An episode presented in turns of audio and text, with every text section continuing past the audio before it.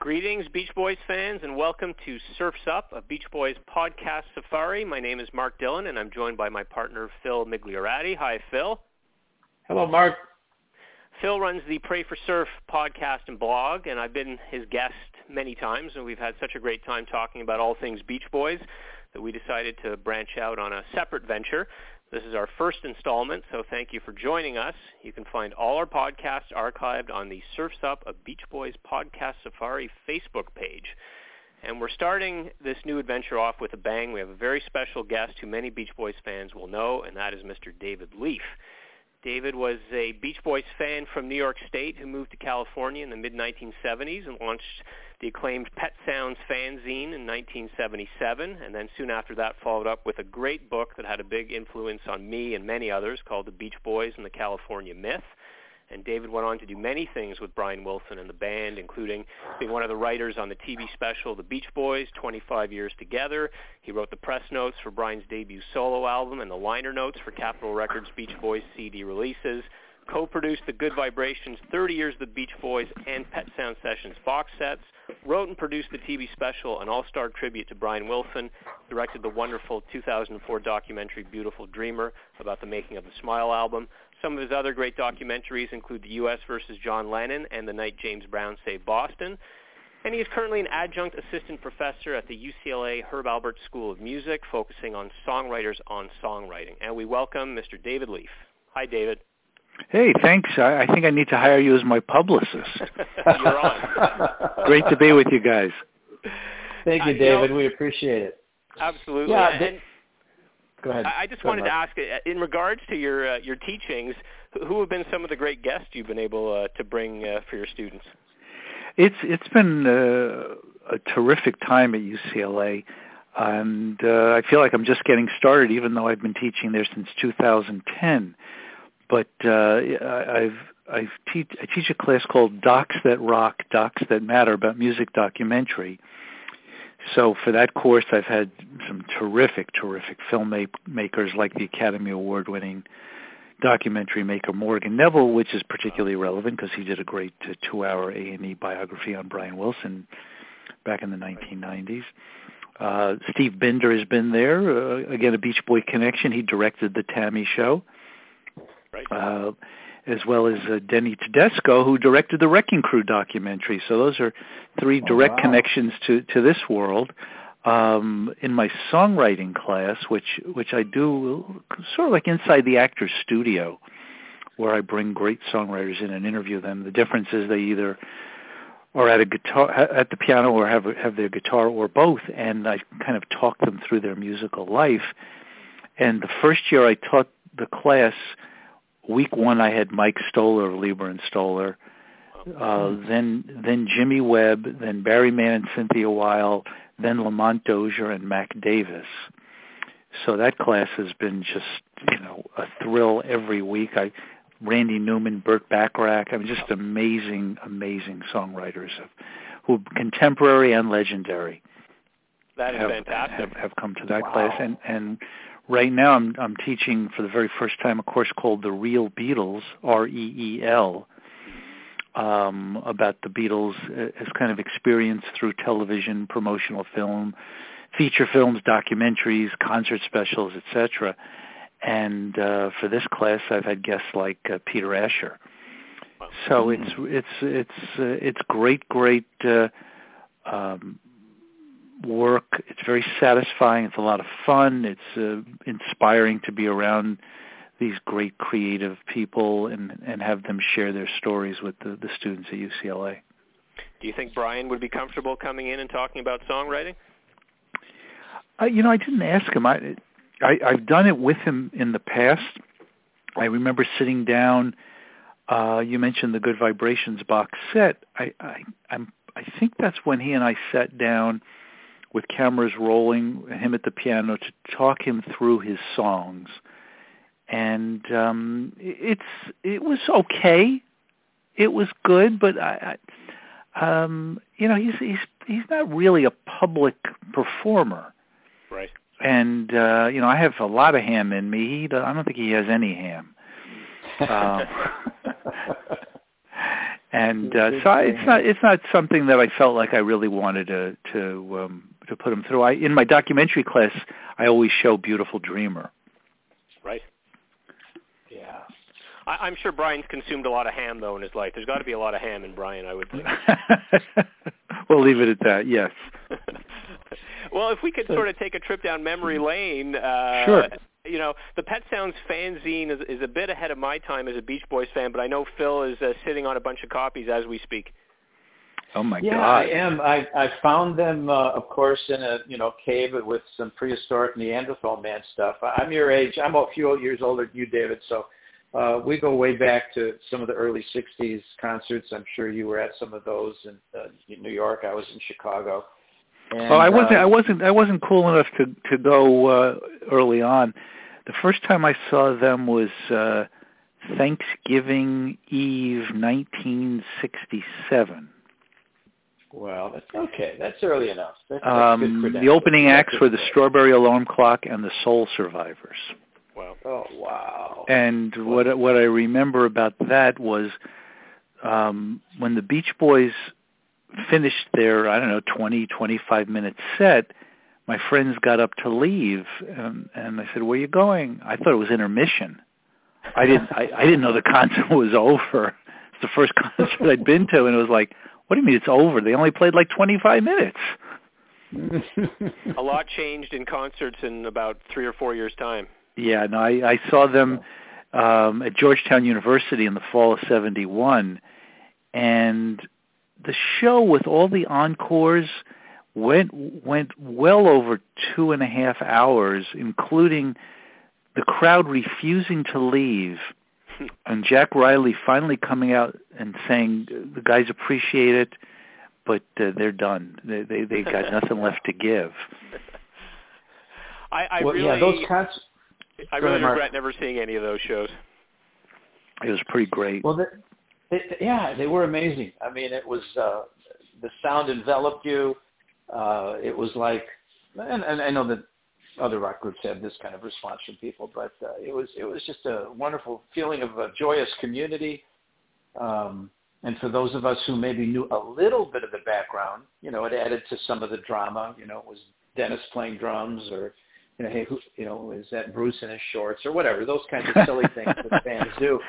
Um, I didn't mean his undershorts. I meant his Bermuda shorts. But anyway, um, so back to those Pet Sounds fanzine. I mean, uh, those were I clutched those. Besides articles that would appear Crawdaddy or or uh, Rolling Stone, as much as as great as those were, those are good journalism and good you know a- analysis. I mean, you you brought a bunch of stuff together. That kind of uh, research, if you will, the context, the background stories. It, you know, fanzines probably the technical name for it, but it really was meant to be what I think would have developed had you kept going longer, much longer, into a, a serious journal uh, looking at the, the music, the life, the times of the Beach Boys. And would you, that's my sense of, of how, I know you've done much more than Beach Boys, but your, your Beach Boy uh, gifts that you've given to the, to the fan community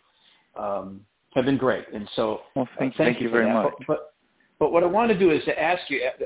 Earlier, you were talking about your class at uh, at the university, and I'm thinking it suddenly thought I kind of had this picture appear to me that I'm a student in that class, and you, you get in front of us and you say, "Hey, we had a guy scheduled for a lecture today, and and he's stuck in traffic. He's not going to be here."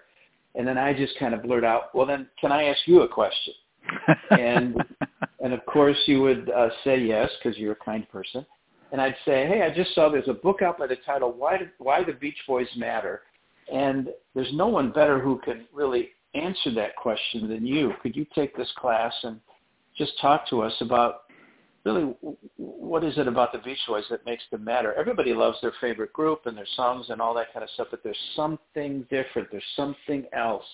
That's why we're having this you know this crazy podcast. Is, is that a question you can answer, or we're well, I'll, I'll I'll I'll give you an answer. Whether there's I mean, there's nothing definitive about the answer, but in thinking about it the way you just asked it, what what strikes me, and, and I don't I don't think I've thought of it this way before.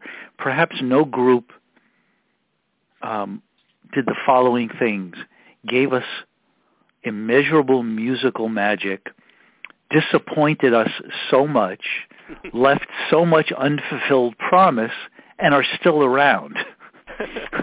wow. Um, yeah. And and of course, no group that I can think of had Mozart in it. So. Mm. Um, you know, I think that's. I think those are kind of the the, the the those are the thoughts that come off the top of my head when you say, you know, you know, what is it about them that's different? Yeah. Because you know, the the Beatles, uh, rest in peace. It's now, uh, you know, their last album came out in 1969, 50 years ago. Yeah. Um, yeah. You know, for better or for worse, the Beach Boys are still out there doing it. Yeah, what you said in answer to that question, why they matter, you said what I expected you to, but you also said something I didn't expect you to. You said they're disappointments. The fact that they disappointed us, I don't know if that made them more human than other people or other rock groups, I don't know. But it, at least for guys like me who are fanatic fans, uh, we wanted to know about who they were, not you know what their favorite ice cream was, but what what do they think, and, and what does why why this song and what what's causing Brian to emote these things on Pet Sounds and you know certainly other guys on other songs.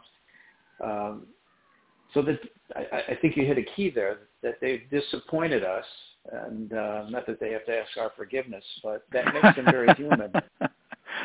Makes them very human. They're prisoners of their own early success, maybe to some extent. I mean, uh, you know, the great uh, resurgence of, of the oldies in the 1970s. They just had a hard time dealing with that and and, and figuring out a direction uh, beyond that point. I mean, it was it was looking back a lot more than it was looking forward, and I think that's why a lot of the records were disappointing. Um, I, I I don't know if they had a hard time figuring out a direction. I think you know it was pretty clear from a commercial point of view. The direction was towards a set list filled with endless summer um, there was an internal battle in the group, uh, you know, say between Carl and Mike, I think, uh, as to how far to go in that direction. Carl, Carl did want to do fewer oldies, is my sense of it. But I mean, we're talking about, you know, it's over 40 years ago. Yeah. I mean, the last contemporary tour feels like uh, keeping the summer alive, maybe. right. yeah do uh, do people still approach you about your book uh, all these years later? I mean, I just like to say, and I get into it a bit in my own book, how how big this book was for me. I got it when I was 10 years old, and obviously a lot of it was over my head, but I, I held on to it, and I would reference it over the years. And as I got more interested in music, I mean, it really lit a fire in terms of of you know the, the the Pet Sounds era, and I couldn't even find Pet Sounds at any record store anywhere at that point. Uh, Smile, this whole mythological thing, I thought we would never hear, and, and and the work that came after. I mean, there'd never really been an in-depth journalistic look at the band uh, in, in book form. Um, so yeah, I'm wondering, you know, if you still hear from people about it, and and what what would you say is the main point you were trying to get across in that endeavor? Uh, two two different questions. I, every now and again, I do hear from somebody. Uh, it, it's it's you know it was happening a lot more uh, in the late '90s. Uh, you know when I was at uh, on tour with Brian, I would meet a lot of people.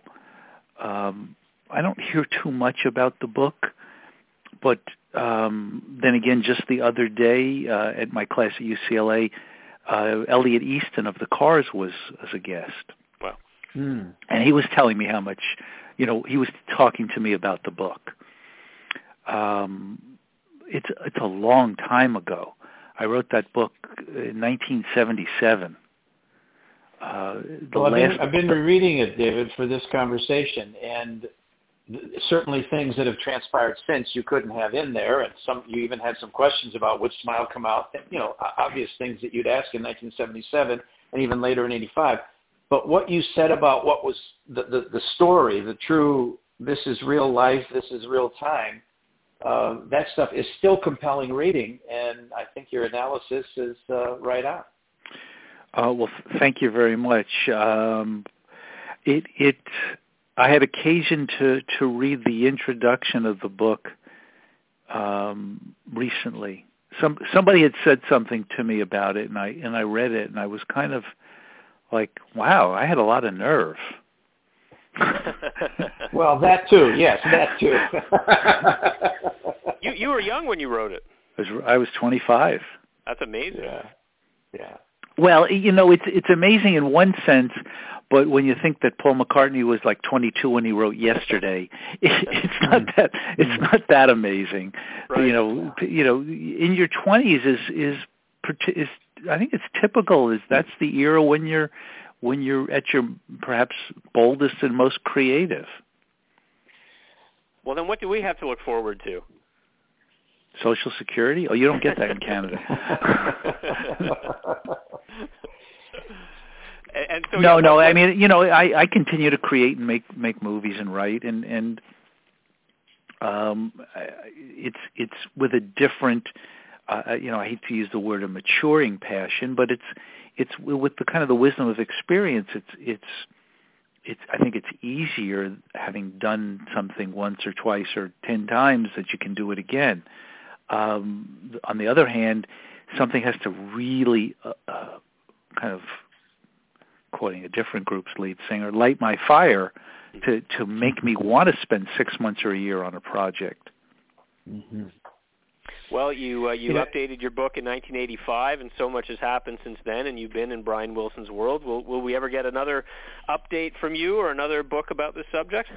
Um, it I, in in in a funny kind of way, I felt like the book was updated every year from 85 to around 2005, and by that I mean it feels like every year starting with the 25th anniversary special in 86 there was some beach boys or brian wilson project or another that i for which i wrote something whether it was liner notes or a script for a Right. documentary or a television special it f- or, or, or the uh, the the all star tribute it feels like i was kind of rewriting the book and adding to the book uh, I think you know one of the things that I know was a was a gigantic effort. Uh, maybe the longest press kit in history at its time was the the press kit for his his solo album in '88. I know when I wrote the the the, the essays for the tour booklets um, in was it 2000 2001 uh, that that I was conscious of what I had written before and, and trying to find a new way to tell the story um, certainly with the Pet Sounds box set. Well, that was a really deep dive into into the subject, and with the Yeah. Smile movie, it was how, how do you tell this whole story? And so I really had to had to you know kind of breeze through giant sections with you know I think there's a montage uh, cut to the song "Till I Die" that covers about 25 years. Right. Uh, so uh, I feel like, in a sense, the book has been updated. Um, maybe one day I'll teach a class on uh, Brian Wilson and the Beach Boys and update it then. Who knows? Well, please uh, do that, and please invite us to, to come out and be there for that. That would be an, uh, an astounding kind of conversation. But I love how you just package that together. Everything from, of course, the book, and you've got, uh, you know, your couple of pages uh, that you added on, and then uh, liner notes, uh, TV, um, motion picture, you know, d- DVD. Um, uh, I'm just processing that whole thing. That that really Got all is the a media package. covered. That's right. Exactly. Well, but Uh, it, it also it- is a good answer to Mark's question. I like it. Uh, well, thank you. I mean, you were there for uh, a lot of Brian's triumphs. I mean, th- you know, and and I think you've written about this before. I mean, uh, things were kind of depressing. It was depressing being a Beach Boys fan in the mid '80s. I mean, you know, they had the one album out in '85, but there wasn't really a whole lot going on. Brian wasn't really doing a whole lot.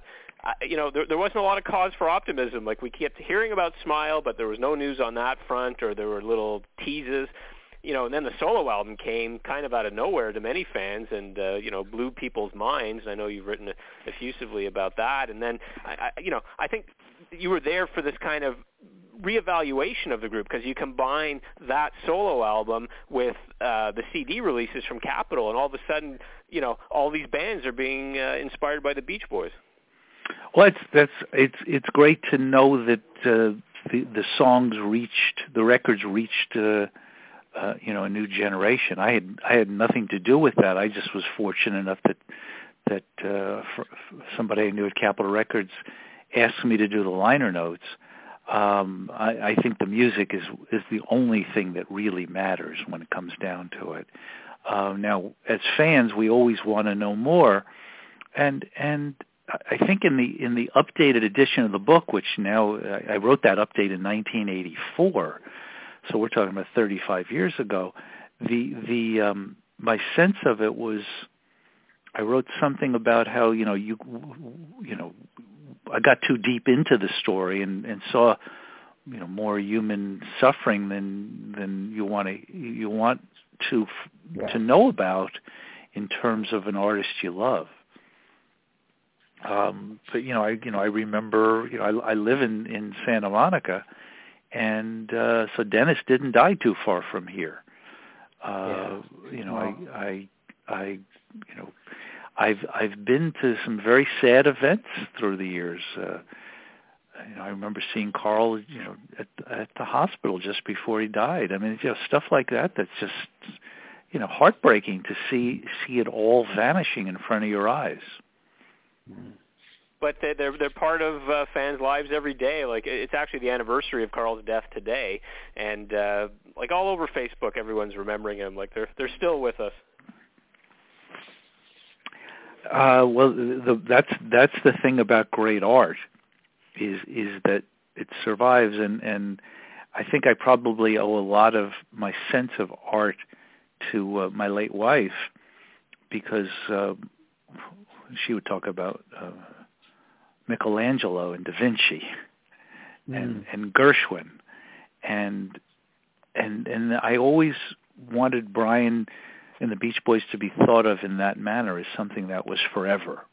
And that was part of what drove me was was that this stuff is important. It goes back to your question you asked earlier. And and they were being dismissed by critics, they were being derided uh, and and what they created was so important, so influential, uh, so timeless that uh, you know the the missteps um, and the and the misadventures uh, sometimes overshadow it.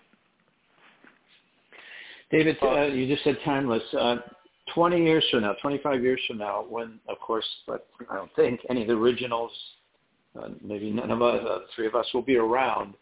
Uh, can you speculate as to how they will be viewed? Will the things that you talked about, the you know the tragedies, uh, the Manson stuff, all, all the stuff surrounding their music, will that become less important and the music become more revered?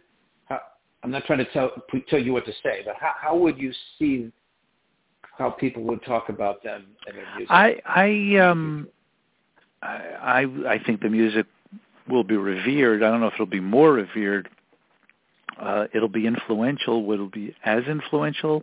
That's you know hard to say.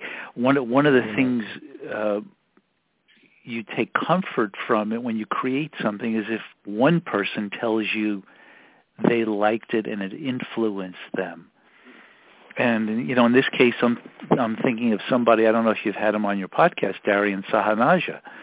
Um, Have not. Uh, well, you we should, and and and um, you know what what he his story, uh, and I'll let him tell it. But what he told me about reading my book and and what that meant to him, well, that's that's pretty amazing.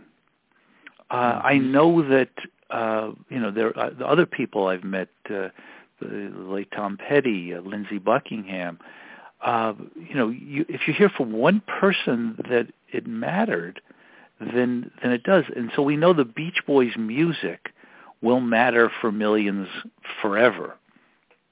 Um, and and I really believe that all the personal stuff will will will vanish because everybody's personal life has triumphs and tragedies in it. Theirs are magnified because they're on the world stage. Uh, and, uh, you know, 25 years from now when we're all gone, maybe not Mark, Um, I hope we're all around. Well, well, you know, in terms of you know the the the the, the creators of the Beach Boys, not the you know they, they may be alive, but the, I doubt they'll be singing in four part harmony 25 years from now. yeah, yeah, but but go. so so the so the, the Beach Boys as an institution will pass from our eyes, but then we see that with so many groups, the name carries on and the music is performed and and uh I mean there there's a Count Basie orchestra, right? There you go. Yep. So why can't there be a Beach Boys that that continues to play this music for the world? Uh and and by playing you know the the the two dozen hits that were that are so familiar uh, introduces people, and, and one of the things that's fascinating about young people is when they get into something, they really dive deeply into it. And well, and so hopefully that will happen, and and one of them will be inspired and create things that uh, we never could imagine. So you mentioned the Count Basie Orchestra. Go ahead, Mark. I was just going to say it's it's up to you know the older generations to sort of curate a little bit. I mean, you know, my kids are are just listening to. I mean, essentially, rap and hip hop is and and pop music. That's what they listen to. They're they're teenagers. Um, you know, but of course I'm playing Beach Boys, introducing them, playing it in the car, and and they're liking it. And my son came along to the Brian Wilson show a few months ago, and and and he dug it. You know, so you know, mm-hmm. as, as long as as somebody there, the the mega fans are there, I guess, to uh, lead on the younger ones, then. uh then they're going to love it. I mean, Phil, I just want to say quickly to your point about the drama and all that. I, I don't think, uh, on the whole, the, the drama of the Beach Boys' lives is something that that most people that listen to the Beach Boys are aware of. You know, when I go see Mike Love and Bruce Johnston, I saw them in Cape Cod a, a number of years ago. I don't think people there are even conscious of who's who's an actual Beach Boy and who's not, and why is Brian Wilson not there. They're really enjoying the music. You know, I mean, if they want to if they want to dive deeper, they can. But I think they're just there for a good time. I, I I'd agree with that. I I, yeah, I and I don't right. and I don't think it was any different 20 years ago or 30 years ago or 40 years ago. Uh, I'm not even sure. It certainly wasn't true in the 60s. Uh, maybe there was a period in in the late 60s, early 70s when everybody was on stage except Brian, um, and yeah. and they and they were still very young and creative and vital and evolving from you know from Sunflower through Holland. That it was different, but it it feels like they haven't been a contemporary force in music for so long that that what you said about not knowing who's a, an original Beach Boy and who isn't, and all of that, that's been true for a long, long time, and I, I'd say certainly since Carl's passing. Um, it, it's you know nobody's nobody's saying hey there's no Wilsons on stage they're going to see the Beach Boys and the Beach Boys is a feeling and it's a sound. Hmm. Well, um, doubt that you are in conversations like this, but the brain trust, Brother Records, whatever, whoever decides on licensing and that kind of thing, and you know, there's only one Count Basie orchestra, so how? I'm assuming they they're thinking these questions about these questions. How do we protect what you just said? You know, people won't say there aren't any Wilsons on stage, but it, it's the it's the sound, it's the music, it's the, the joy that it brings. Mm-hmm. Um, I, I'm kind of asking a question you can't answer. Well, it's actually anyway. it's a big part. A big part of the music business business now is um, uh, brand management, if you will. Okay. Leg- yeah. Legacy management, and there's whole companies set up to um, you know that manage Prince, the Prince estate, Michael Jackson estate, the Otis Redding estate, the Janis Joplin estate, uh, wow. and on and on and on. And so there are people who that's what they do. They they think about all this.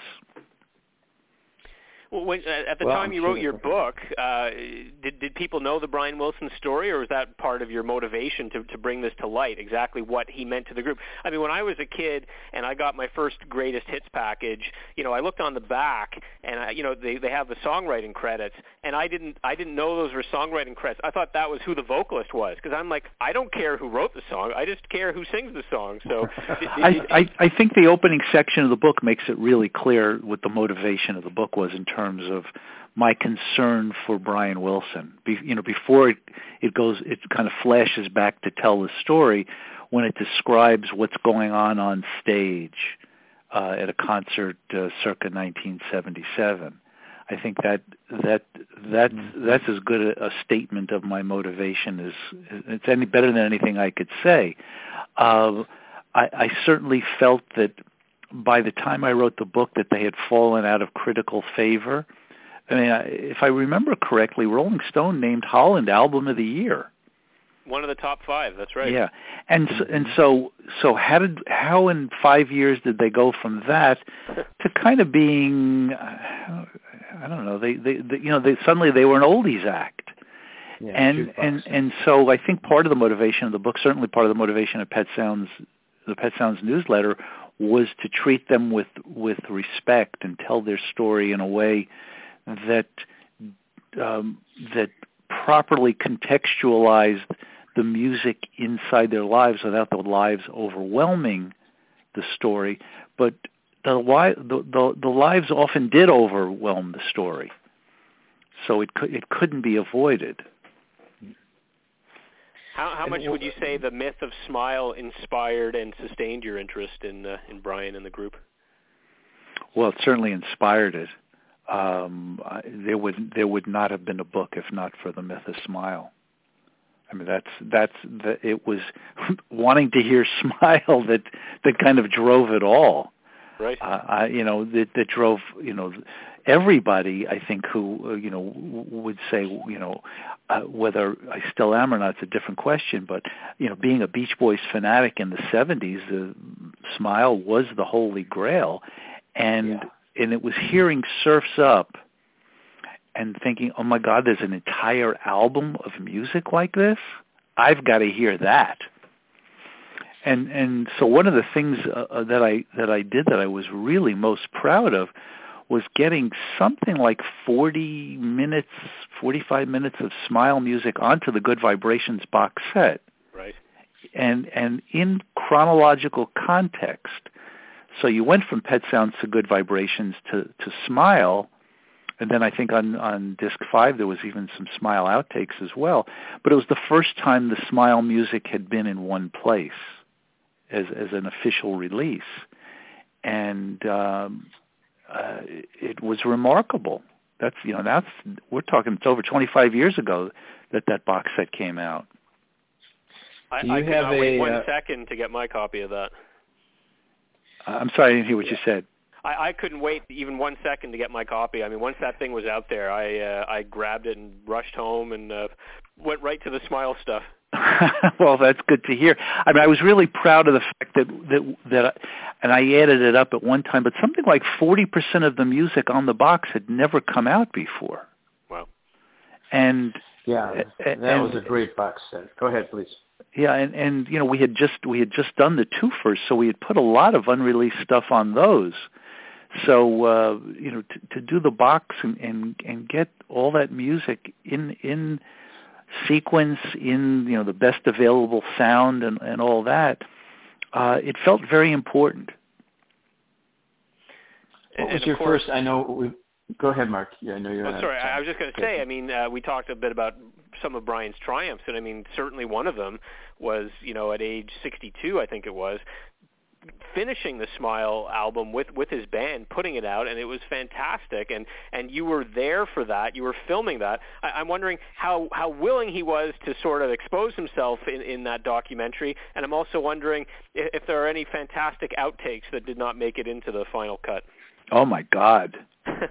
Uh, there- there's, yeah. Why don't you why don't you start a lobbying effort to to do a a, a box set of of of the film? I mean, there's so much stuff. Not not to mention the entire concert from London. Uh, Mm. the the uh no there's there's endless endless great stuff and i remember in the editing room looking at a cut with pete lynch who's a brilliant brilliant young man uh who who edited that and the us versus john lennon and and the the james brown film and who was harry nilsson a great great smart guy and and we had finished a cut of of Beautiful Dreamer that was about an hour 52, hour 53, somewhere around there. And I said to him, we watched it, and I said, you know, Pete, everything is working. There isn't a sequence that isn't working, but overall, I think the movie's too long, and I think if we can cut five or ten minutes out of it, it'll feel a lot. It'll feel twenty minutes shorter, and that's just a feeling that came from having spent uh, a lifetime in editing rooms. And so we did we did cut some great stuff just in that last gasp of, of trimming the movie that you know was wonderful. You know, there's there's piles piles of stuff. I mean, we were at rehearsal every day for I don't know a month. Mm. Wow. Guys, uh, I, I hate to have to cut it short, but I'm going to have a, a little girl waiting out in the cold for me. Um, should we book a, a part two at some convenient time, or what do you think? We well, uh, David, Mark, and I would love to do that. There's so many other topics that we'd love to talk with you about. We think those who listen to this podcast are very serious about it and seriously interested in that. So we'll, we'll talk offline and hope to uh, be able to do a part two with you. But we just at this point want to say thank you and uh, the word that came to my mind, and then Mark, you, uh, if you got a closing statement, uh, please do, is you have been, I know that you've got all these different roles that you've played, liner note writer, this kind of thing, um, you know, movie producer, but I think all along the way you've been an advocate, uh, certainly for Brian, and I think it came at a time where that helped get the Beach Boys back uh, well, I'm going into something too deep here for the final statement here, but anyway, I just think the timing of that of what you did when you did it uh, has been critical all the way. So thank you for being an advocate for for Brian, for the Beach Boys, and I'll just say for me in a sense because I, re- I think I represent a lot of folks who don't get to write stories and don't get to do uh, filming of, of rehearsals and uh, you know these guys have made a difference in my life and their music and so thank you for being part of keeping it alive and uh, having this well, conversation with us today.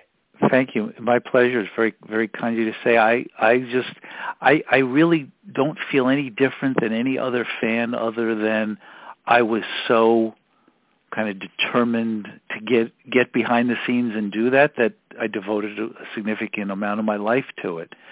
So so um uh I, I kind of my guiding principle is like what did I want to see as a fan? And I think that well, that may be so that may be what drove every you know the conception and realization of each project. Well, thank you, David. Mark, anything before we sign off? I just want to thank you, David, uh, for uh, certainly being a big inspiration on my uh, passion for the Beach Boys and for uh, speaking with us today. Oh, thank you. My pleasure, and uh, we'll do it again soon to to to use a Beach Boy title. I love it. Thanks. Thanks, man.